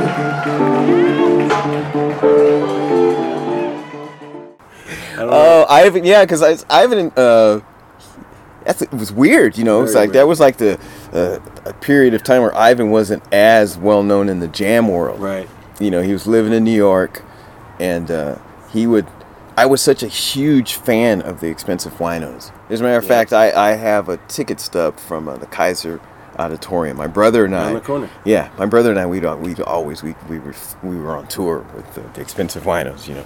And so uh, I was such a huge fan of Ivan for so long that when he did pop up one day, I was like, You're Ivan blah, blah, blah." and we just kind of, kind of just became, you know, friends or buddy, you know. It's, and he started sitting in, or I'd have to go to Karl and say, "Hey, man, can, can Ivan sit in?" You know, he's like, "What? What? Who? Who?" And I'm like, "Ivan," and do a quick rundown. And so that was the that was probably the first time Ivan sat in, and, Yeah. and Karl called him Igor. Yeah. it's on the archive too. You can actually hear it. Really? And at the end, he corrected. That was me Right. whispering in his ear. I'm like, dude, it's Ivan. Oh, that's funny. That's Yeah. funny. Yeah, Ivan is uh, you know, crushing it.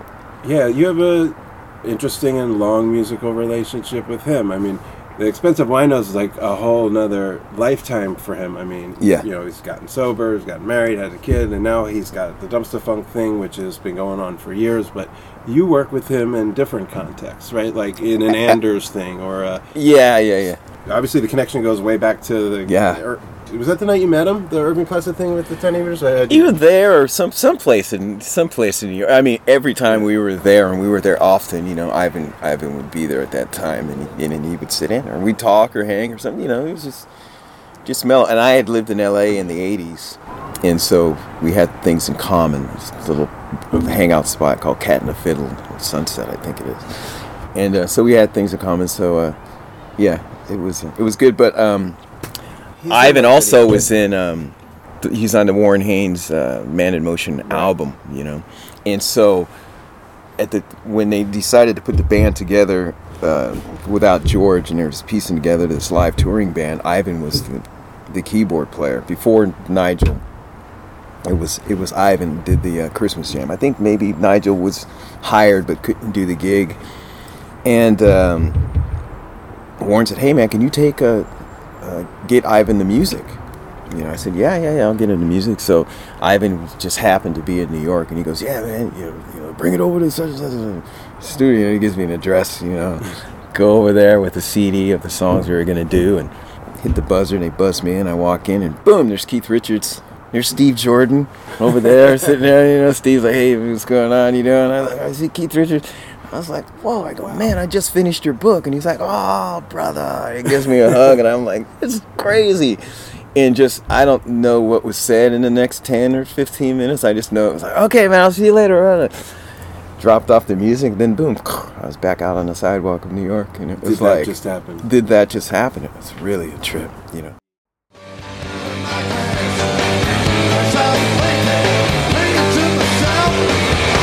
Fine looking man, yeah, out.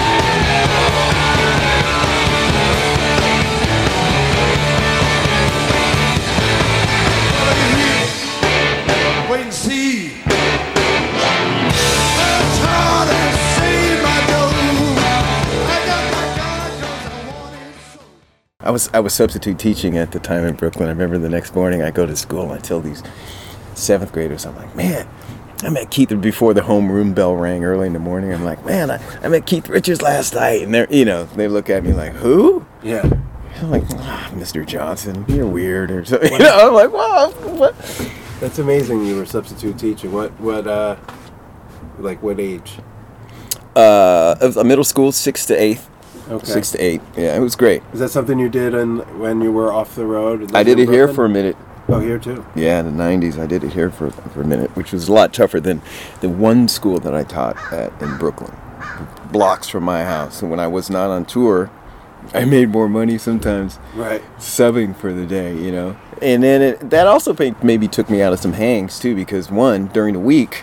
I'm not hanging out at three o'clock in the morning for the Nublu if I have to get up because the kids will eat you alive if you're not rested Right. the next day. Smell it.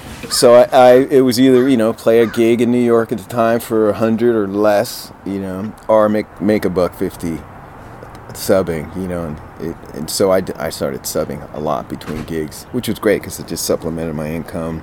And I always felt like I did a good thing. Sometimes I'm like, I'm doing better like, teaching these kids than I am by playing, you know, Fallen or something. you I know, love Fallen, but I know I miss I that hear tune. They're not, they're not doing that anymore. Cause I'm thinking about you all the time. I'm falling like a stone. Only your loving girl that turns me on.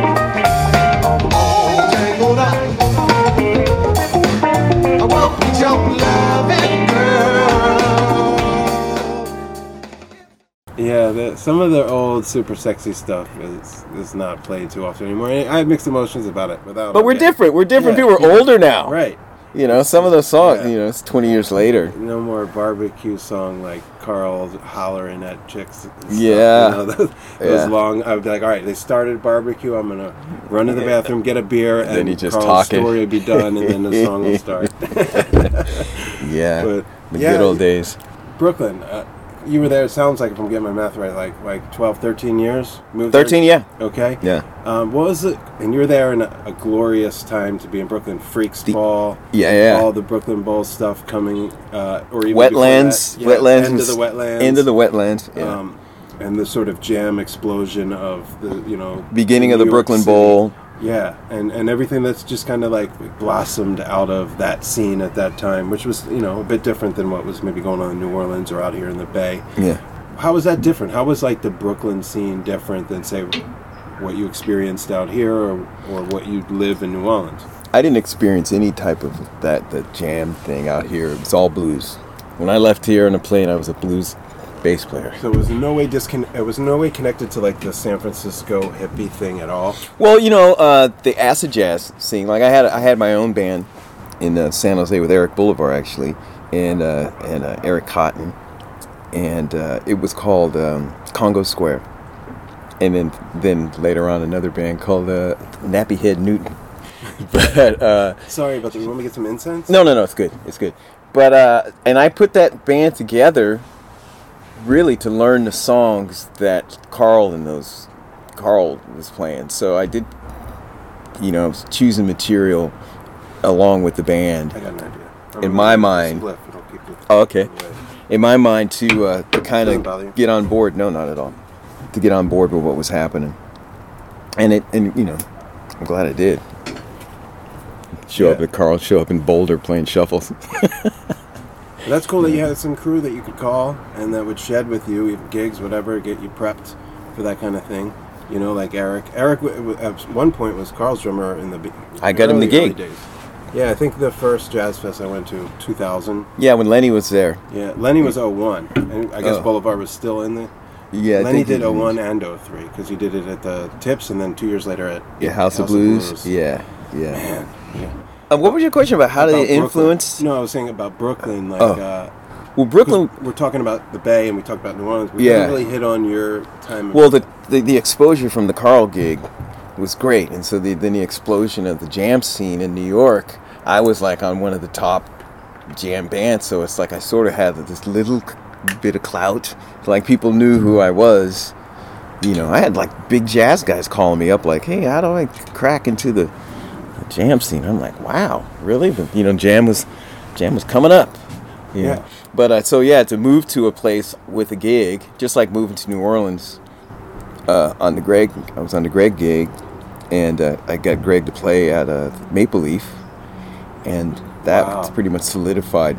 You know, that's the guy is, you know, just have a little bit of a name was uh, was great. I don't know how well I would have done in Brooklyn if nobody knew who I was, because there's so many amazing musicians there. You know It's cutthroat for sure.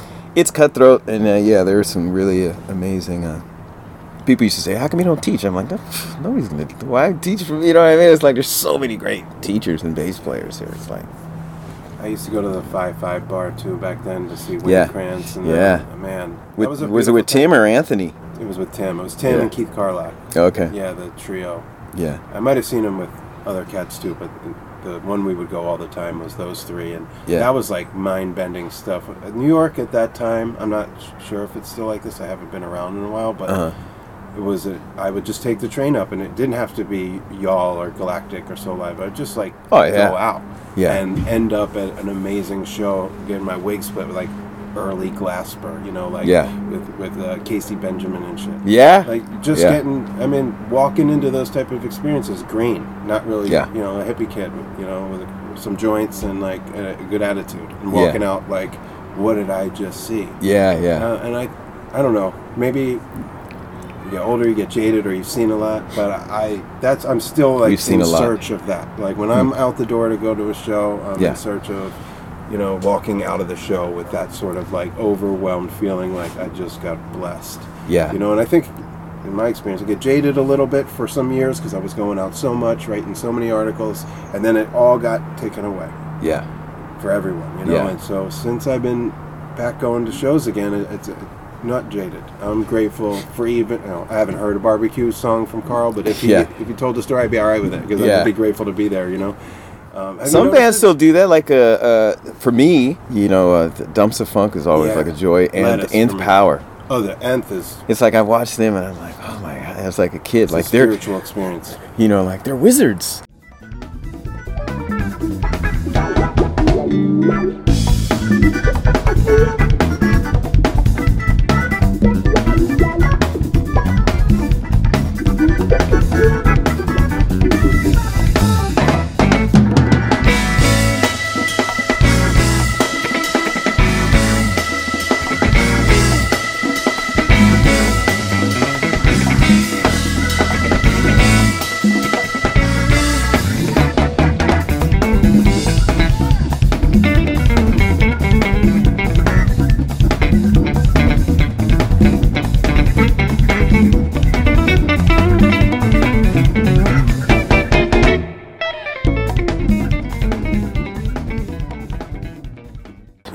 You know, it just doesn't seem, you know, just grooving so hard. I'm like, wow, man, these guys are wizards. Yeah, It's inspiring. they're they're a unicorn band. Like there's there's there's no one really that that's doing like sort of like gospel soul rock.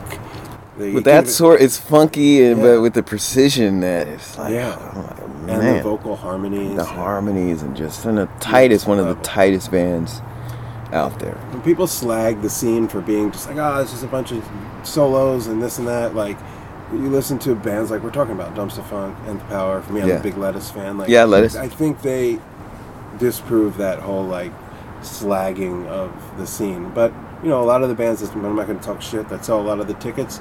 It's a big tent. A lot of people can fit under it, Oh yeah, and then they end up finding whether it's Nth Power or Samantha Fish or just more what I'm looking for. And Uh-huh. those are the type of shows that I have the experience walking out with my head in my hands, like, Yeah. holy shit. yeah. You know? That's the way to lead the show. Yeah. I, I'm still chasing it. I'm still trying to, like, spread the gospel. You know, I think Yeah. the Nth Power is an amazing example of a band like that. Yeah, And they've gone through a lot, you know, a lot of Yeah. changes. I just had Weedie on, you know, he was Uh-huh. in the band for a while. Obviously, Nigel has had a you know, roller coaster experience Yeah. in the band, out of the band. Now they're making music together again. And then as a trio, they've really harnessed this other Yeah. thing. It's very powerful, like Yeah. rock, but soulful. yeah. You would think they can't go continue without a keyboard player. You know, It's great. It's stronger. still great. I love know? the power trio. Yeah, That's so, great. You know, and, and you're in a power. Well, not a power. Trio, you're in a blues. I was, I was in a power trio, but now it's a, it's a quartet. Okay. Now that she's she's uh, digging into this current catalog, there's you know synths and keys Okay. and B three. It's it's more of a it's a different quartet. thing than what you joined in on. Oh yeah, it was a trio with Terrence at the beginning, but now, you know, she's got this guy Matt Wade out of New Jersey and Sarah Tomek out of Nashville.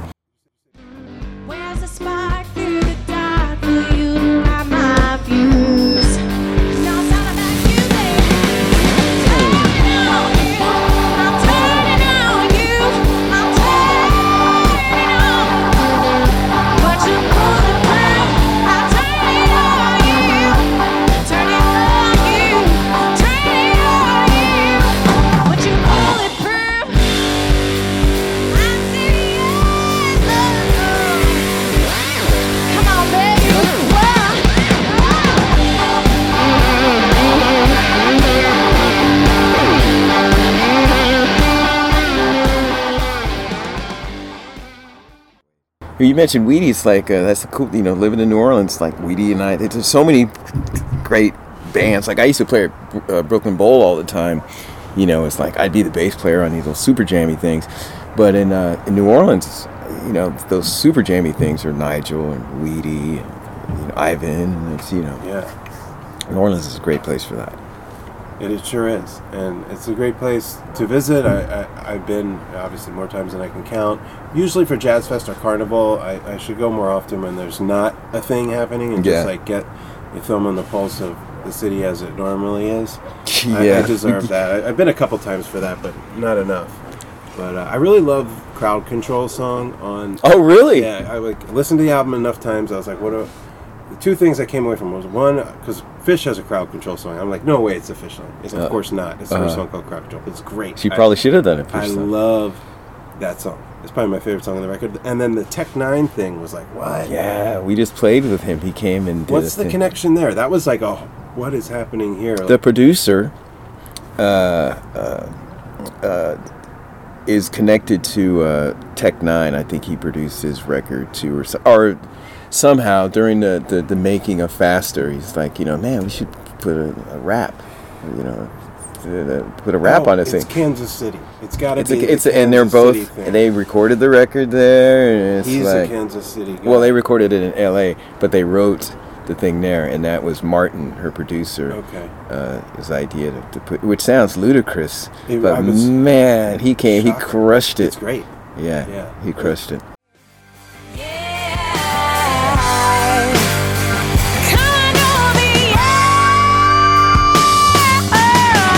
Keep it inside when I feel some way, yo, I gotta release. And I say a whole lot, they be hoping it sees. People nowadays will make your word equivalent to a headshot. But when they really know what you say is cool and as TED talk. Pride is in the way, all the fake and lies will end today. You're mistaken why you in the gray. I begin to spray live and win the pay. Cause I say what I wanna say, when I wanna say it, when I come to late. Those are the two songs that I came away from. I like uh, I like "Better Be Lonely," like an anthem kind of Yeah. thing. She's got songs that we don't even play, you know, and I know this because of back to the catalog thing. But uh, she's she's got some some of the early stuff that she did too. I'm like, man, I hope I hope we bring that one up too. Like maybe it didn't get noticed the first time around, and we can do it. But she's got some she's got some rocking tunes. Some of it reminds me of like early Stones, you know.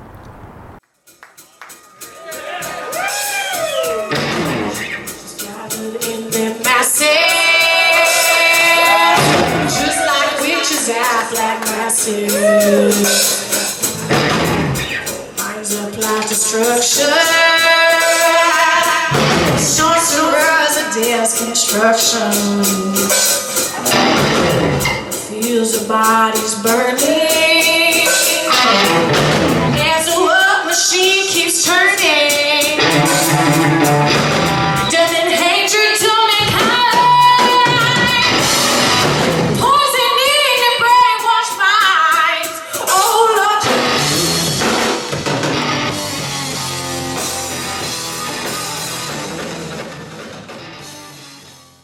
She's and you know she was raised. Her father, you know, the house was full of you know early Stones and you know blues and rock, and she listened to like all the right stuff, in my opinion. You know, so I like I like playing with because I like that stuff. Right. You know, so I'm like, man, this this sounds like a winos kind of vibe right here. You know, so I'm it's like fantasy rock and band for some of it. Yeah, I hope I get to see you play with her. Um, I think it'll it'll happen. Yeah, there's a West Coast run in the. You think they'll probably reschedule the stuff that didn't happen? There's a something in the Grass Valley coming up. Oh yeah. Yeah. I'll go up there. I lived there for five years. Yeah. I got a lot of friends up there. Yeah, I'll let you know. thing. I'll let you know. Please do. Something's, something's happening. And speaking of, uh, what else, if anything, you got on the pipeline? What what can we look for from Ron Johnson besides the Samantha Fish band? You got any other things brewing? I'm trying to figure out how to do a project under my own name in New Orleans. I mean, I could. I could call people and just uh, put it together, but I have all these songs that need to be. I've been working with Terence Higgins actually on these tunes because I use his drum tracks. I write around his drum tracks. I wrote all these songs. it sounds cool when you, you know, you just get this bare drum track and then you start adding guitar and keyboards and bass and all that stuff. And Terrence is like, "That's me." I'm like, "Yeah, man, it's." It's you. So I have to do the work and put that together and believe that people will want to. Because I'm thinking nobody gives a shit. I don't want to, you know. I just don't want to have my heart broken. You know, you post something, you know, and two people like it, and you're like, ah, I knew it. you know, you just crawl sucks. back. But I, I think people would be interested to hear what your voice, like whether literally you sing or just your voice, like the music you'd want to communicate, because you've been backing so many beloved artists. Like we've Yeah. gone through the past hour just talking about all these icons: Mm. Warren, Karl, Gregg, Yeah. and then even like an Anders, Samantha Fish. These are like celebrated beloved artists to their communities. Yeah. So there there was a there's a network to support. y- You hope. efforts. You hope. I mean, I you're hope. looking at one person that's got a big megaphone. So in addition Yeah. to this pod, you're putting out a record. Uh, I'm doing a story. Okay, You know, right Uh, on. That's just one It's guy. good to know. I'm saying, I think that you know what that means for success or. You know, I'm just talking about. Is there an interest? Would people be interested in hearing Ron Johnson on the bass solo album? Mm. Absolutely. Yeah, and I'm I, and I'm fortunate too. Like the, the, the venues, just a couple of venues, you know, renowned venues in, in New Orleans that are like, you know, if you do it, I'll, we'll book it. Okay, 'cause I got to do it. And so, if the time allows this year, because Samantha is very busy, Yeah. um, this this will be the the time. Oh yeah, Nice. yeah, second weekend. Perfect. You'll be I'll- there. I'll be there. Okay. With my mom Okay, really. and my girl. Yeah, we do it as a family. I'm looking forward to seeing Erykah Badu. Oh, obviously. But uh, then Stevie Nicks is a headliner, and I'm Yeah, sure I'll be all nostalgic. day. Yeah. I'll be nostalgic, you know. Well, we love Badu. She's one of our favorites. We Yeah. see her all the time, and it's never never the same show twice. Yeah, Yeah, exactly. And she's got a great band. But that's probably the next opportunity. Unless you y'all come swing out here before then, that'll be my uh, cherry pop for some. but I got to be honest. People whose opinions I respect, a lot of them really like. Man, she worked so hard. And when I'm playing with her, like when I first started playing with her, I was like, I thought, man, I'm playing with a star. It just felt, you know, it's like she puts work into, you know, appearance, uh, the music. Uh, you know, she she does. She wears a lot of hats Yeah. in the van and you see how hard she works. It makes you work harder, you know. I'm like, yeah, okay, I'll step up the fashion game too to make her look good. I'm gonna be back there with you know baseball cap and tennis shoes, and I was just like, whatever I can to, to help this person that is working towards this goal. It's like, okay, hey, I'll, I'll do I'll do what I can. You know, I'm in. fire under you. Yeah, yeah. So I'm I'm. It's great to be working with someone that works so hard. Not that any other people in the past didn't, but there's just more to it. It's also like a different genre. I've never really played in a. I mean, it, it's blues. Everything she plays is blues based, but this album, this current album, was more of a pop Yeah, I was gonna say record. pop. Yeah. So the closest I ever got to that was like the Brett Dennen thing, but um, it's, it's I like playing you know crowd control and you know forever together. You know, like it's sometimes I'm like this is different. It's all music. It's all music, you know. What song should I play on the pod? For I'm gonna play. I play a little bit of everything we talked about, but I'll play a song at the end. oh, if you can find something live, play loud. Play the uh, Tech N9ne version of uh, uh, Loud when he came out. There's a video that's uh, I think it's like multi-track thing or something on YouTube. So yeah, that that would be good. Play loud. That's what I'll do. Right Okay. on. Yeah, man. I really appreciate you taking the time to come through. The sun made it down. Yeah, You know, it's great to have you at my house. I'm gonna go get some acupuncture. Alma acupuncture. Perfect. Are you hip to that spot? No, but my girl is. She's the best, man. Yeah. Sarah's. She's great. Yeah. Well, I'm stoked for you, man. I'm looking forward to Jazz Fest and shit. Whenever else I can catch you playing music, you keep us posted on all things Ron Johnson. I will. I will. Stay safe, man. Yeah. How, how are you? Things are good for you around here. Yeah, I mean, we're lucky we live in this neighborhood, and uh, you know, I, I give thanks. But you know, there's been weird stuff everywhere. Oh man, yeah, exactly. We're, we are lucky. To. New Orleans is on fire and people Yeah. crazy, Yeah. but uh, we are lucky to have a music outlets, art, creativity. It's important.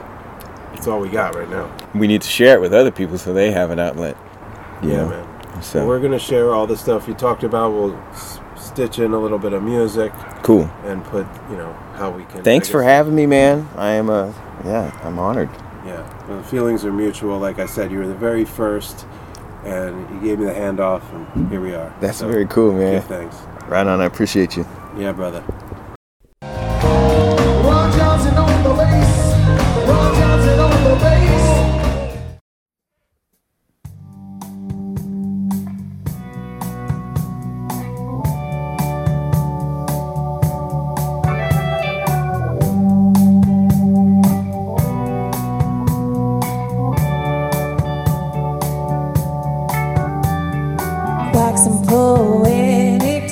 Another skeptic.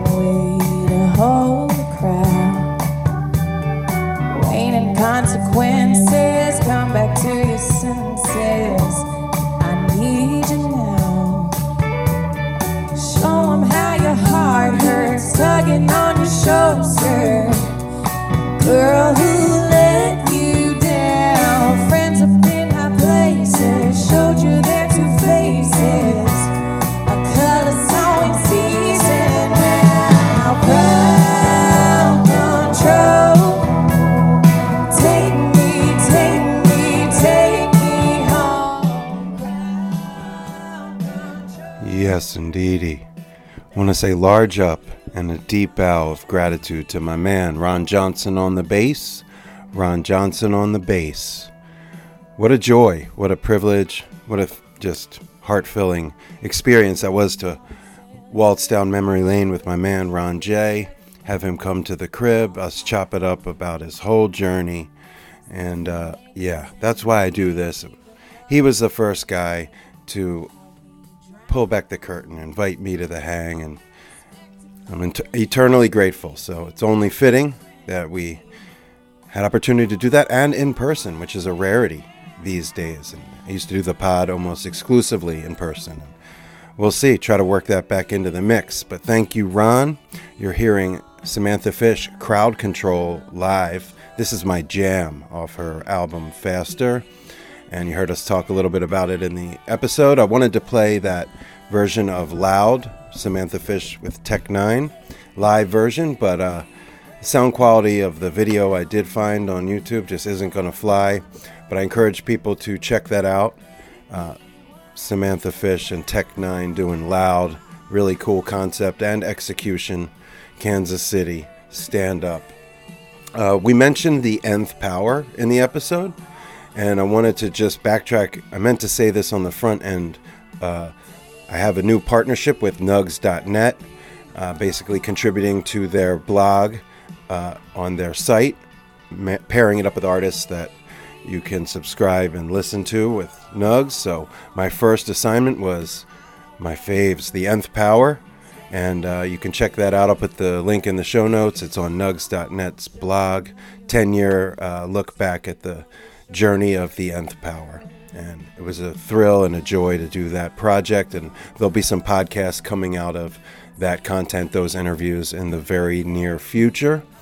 I also wanted to, uh, again, remind folks please, if you're so inclined and have the time to rate and review the Upful Life podcast on your podcast platform of choice, uh, specifically Apple Podcasts because it goes a long way with those algorithms, sending them in this direction, bringing me new listeners, um, exposure, all that jazz. If you have any feedback or constructive criticism, suggestions, hit me up, b.getz at upfullife.com. Send me an email. Love to hear from the listeners. You can also, of course, support what I do by going to upfullife.com and uh, hitting that support button, sending me a few shekels if you are able to and are so inclined. So grateful for everybody that supports what I do. There is a Patreon. You can check that out, patreon.com backslash upfullife. And of course, I just give thanks for everyone who tunes in and supports what I do. And now we're going to get into the Vibe Junkie Jam like we always do about this time. Now, uh, I had to select a few songs. We talked about a lot of stuff. And the Vibe Junkie Jam usually, you know, is just something I'm feeling or something related to the artist. But Ron was so uh, forthcoming and open book that I wanted to play a few of his different contributions over the years and and maybe some more obscure or rarer stuff. So Uh, in the background right now, I just put on A Change Is Gonna Come, one of my favorite songs of all time, ever. The Sam Cooke jam that, uh, you know, is bigger than life and timeless. But uh, this version, the only one I found, was, was on a actually a release from the Moody Theater, official release. So I'm going to stay away from playing that, but I just had to lay it down in the background on general principle. But the three songs that I picked out, three performances that I picked out for the Vibe Junkie Jam on episode 57, you heard us talk a lot of Karl D for obvious reasons. So we specifically mentioned, or I brought it up, and we talked about the quote new tune from Bonnaroo. It was only played a handful of times that summer of 2002, maybe three or four, and then it was shelved all the way to like 2016 or something when uh, Denson resurrected it with the current iteration of the Tiny Universe and named it Odysseus. But it'll forever be New Tune or New Afro, which is what it was on the set list back in those days. Might even brought it up with Karl in our pod or Littlefield, somebody. But I love this tune. I've loved it since I took it in live that summer, specifically at that Bonnaroo, which was my favorite Denson show, probably of all time. Late night Bonnaroo 2002, or the High Sierra that I mentioned earlier in the pod 2003. Both late night. Then, of course, there's New Orleans late nights with Lenny Kravitz. Oh, man. Thank you, Diesel. And thank you, Ron Johnson. So we're going to play that quote, new tune or new afro or Odysseus from Bonnaroo first. It's a lengthy jam with a lot of parts. It's a great upgraded tape on the archive. Um, I think from Lazy Lightning, if I'm not mistaken. And then we're going to go with that um, Gregg Allman, Gregg Allman Band from Wanee 2016. Shout out Scott T, my brother from another. Uh, it's his version of Whipping Post, uh, which I found on YouTube, and I'm gonna play it. It's funky and groovy and soulful, man. It's got a vibe. So we're gonna play Gregg Allman with Ron Johnson and of course Peter Levin, the awesome band they had at that time. Uh, Wanee 2016 Whipping Post, and we're gonna finish with uh, Nigel Hall Band, Sullivan Hall, January 27th, 2013. God Bless the Absentee. It's a Paul Simon song. Thanks to my man Mark Millman for the footage and the audio. Uh, this is Nigel with Ron Johnson and with Adam Shmeeans Smirnoff and Adam Deitch from Lettuce and also from Lettuce at the time, uh, Alecia Chakour, who's now with Tedeschi Trucks Band and also has an amazing solo project release, Shakora. So we're going to finish with Nigel, God Bless the Absentee from 2013. Course, Nigel's been on the Upful Life podcast. Check it out. It's a great episode. They're all great episodes. They're all dear to my heart, just like all these artists and all this music and all of you listening. And of course, this fucking song. A change is going to come. I encourage you all to check out Warren Haynes Band's version, Ron Johnson, live at the Mo- Moody Theater, number 16 on the compact disc.